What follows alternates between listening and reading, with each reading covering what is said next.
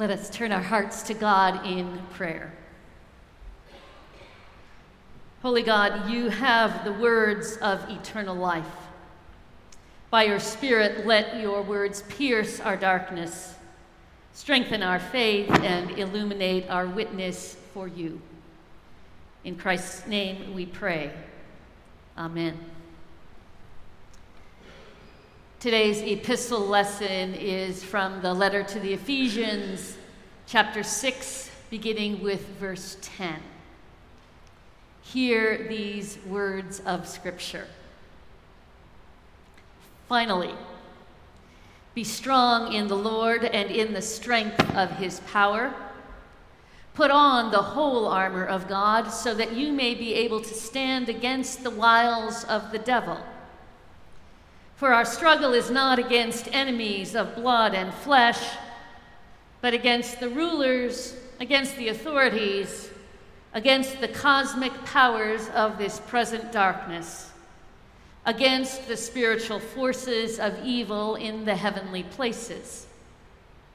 Therefore, take up the whole armor of God so that you may be able to withstand on that evil day, and having done everything, to stand firm.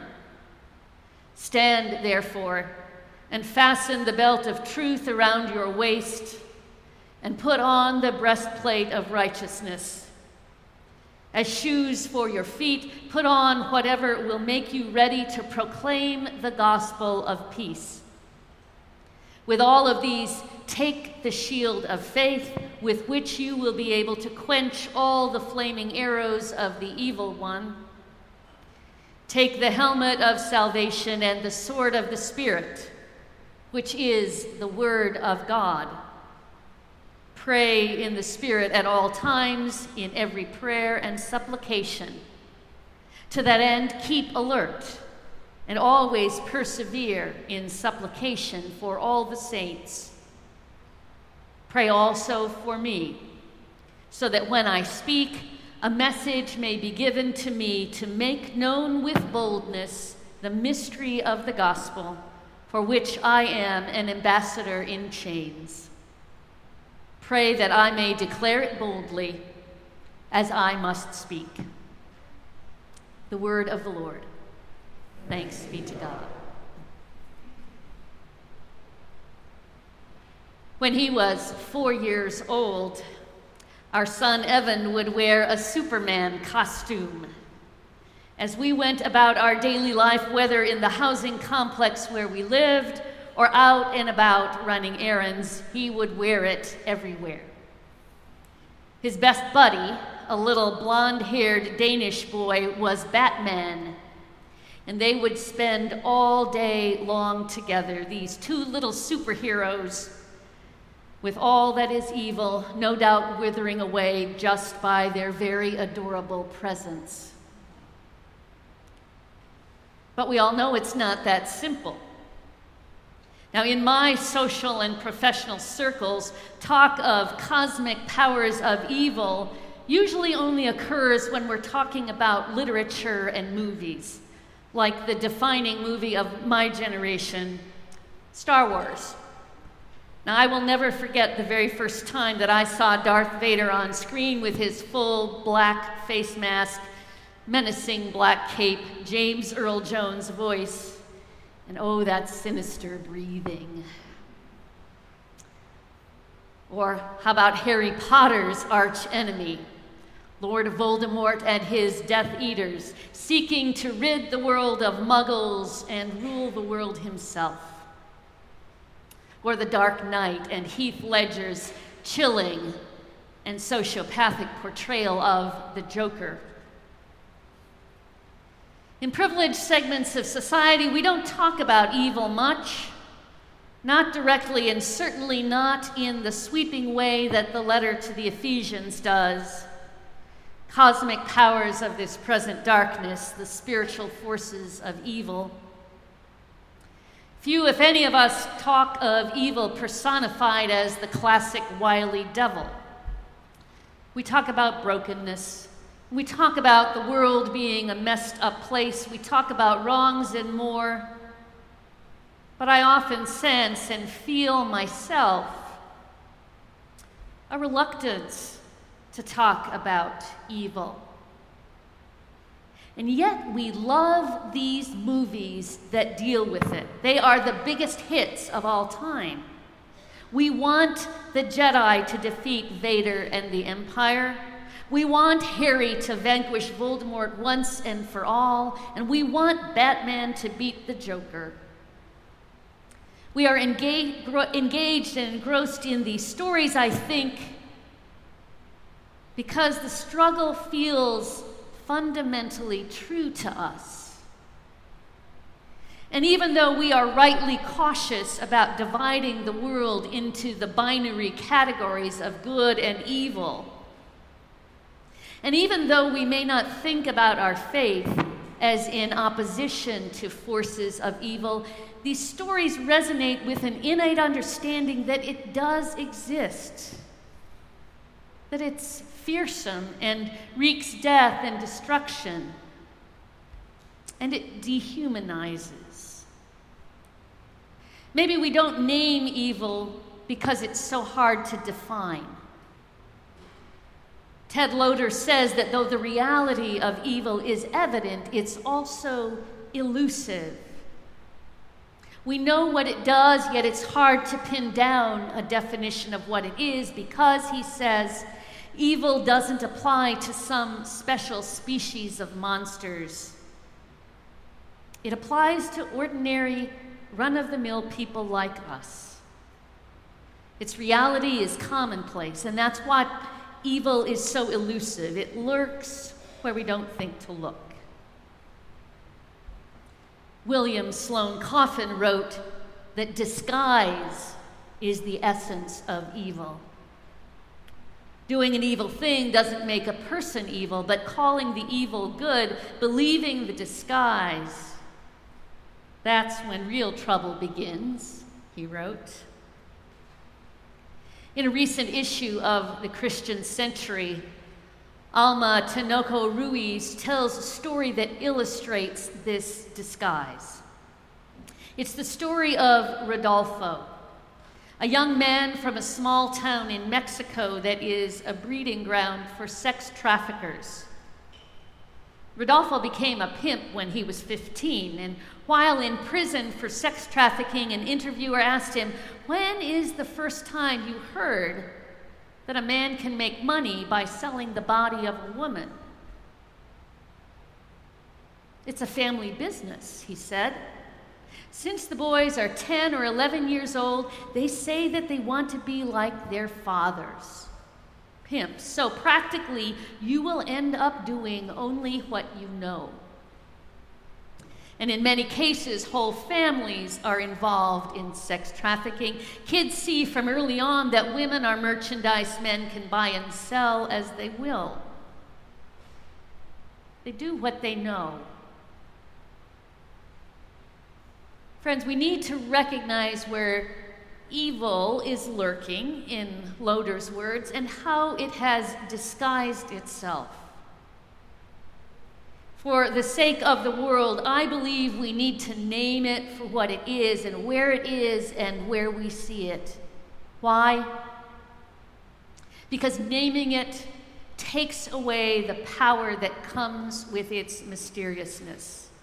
And when we take its mask off, we can begin to respond. It's why good leaders will always name the elephant in the room because it's hard to deal with what we refuse to name. So let's name it. Let's name structural racism an evil disguised as a geographically based system of schools that keep black and brown children separate from white children. Let's name concentrated poverty an evil disguised as a concern for real estate values, keeping low income housing away from the suburbs. Let's name mass imprisonment of young black men an evil disguised as the war on drugs. Let's name anti immigrant fervor an evil disguised as a concern for national security. And let's name the cover up of abuse an evil disguised as a concern for the institution. Let's name outright bald faced lying and deception for political and ideological gain and evil disguised as different truths. Let's name it. Let's name the reality that we are all in the middle of this great deception. Let's name it. And then let's look to our sacred text for how we can respond. And the response suggested to the early church was not one of aggression, but of resistance. Sarah Hendricks says that this is a survival strategy for persons of faith in a hostile world, not a strategy for aggression. Remember, the early church was a minority people whose allegiance was to Christ when the empire and the soldiers around them demanded allegiance to their Caesar. And yes, the imagery is military, but Scripture turns that image on its head. The imagery of a soldier's battle armor on a minority people is not unlike a four year old wearing a Superman costume saying, I'll save you, Mom.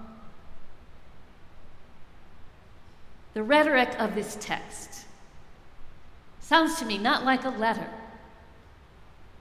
but a sermon given by one of the great preachers in the black church tradition. Be strong in the Lord and in the strength of his power. Put on the whole armor of God. Take up the protective gear of God. Stand firm and fasten the belt of truth. Put on the bulletproof vest of righteousness. Put on the boots that proclaim the gospel of peace. Take the shield of faith. Take the helmet of salvation. Take the sword of the Spirit, which is the word of God. And pray at all times. Keep alert. Persevere. Friends, this is a charge to the whole church collectively. Melinda Quivik says that while these pieces of armor constitute the garb of an individual soldier, in the context of serving as equipment for prayer, they are the armor of the church as a body. We wear these gifts together, and we stand, therefore, shoulder to shoulder as Roman soldiers would have done, even as today's riot police do an impenetrable wall of strength. And if we look even closer, there is so much good news in this text. It is God's power that strengthens us and not our own human power. To borrow extensively from Frederick Buechner, Human power relies on the sad wisdom of the world, which knows that dog eats dog, that the gods help those who help themselves, and charity begins at home. Human power relies on the breastplate of self confidence because if you have no faith in yourself, if you cannot trust to your own wits, then you will never get anywhere. Human power relies on feet shod with the gospel of success. The good news that you can get just about anything in this world if you want it badly enough and are willing to fight for it. Human power relies on the shield of security because, in a perilous world where anything can happen, security is perhaps what you need more than anything else the security of money in the bank, or a college degree, or some basic skill that you can always fall back on. And human power, says Buechner, takes the helmet of attractiveness or personality and the sword of wit. However, we are to, t- to put on and to take up and proclaim truth, righteousness, the gospel of peace, faith, salvation, the Word of God, which all sounds like a lot of theological jargon to keep theologians and preachers in demand. But at their essence, at their core is one thing. For us in the Christian faith, they are all decisively made known to us in Jesus Christ. Jesus is our lens our interpretive guide. As Christians, we know God's truth through the life of Jesus and what he said. We know how to live rightly by looking to what Jesus would do. We know real peace from the Jesus who said, My peace I leave with you. We know faith by trusting in the God made known to us in Jesus Christ. We know salvation is God's work of healing and wholeness, past, present, and future, through the life and work of Jesus. And we know the Word of God through the living Word, the Word made flesh, Jesus.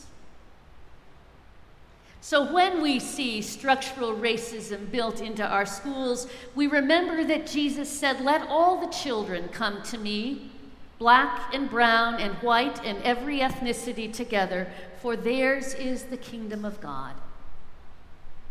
And then we respond together. When we see concentrated poverty in our city, we remember Jesus said, The Spirit of the Lord has anointed me to bring good news to the poor. And then we respond together. When we see mass incarceration of young black men, we remember Jesus said, The Spirit of the Lord has sent me to proclaim release to the captives and to let the oppressed go free and then we respond together. When we see anti immigrant fervor, we remember Jesus said, I was a stranger and you invited me in. And then we respond together.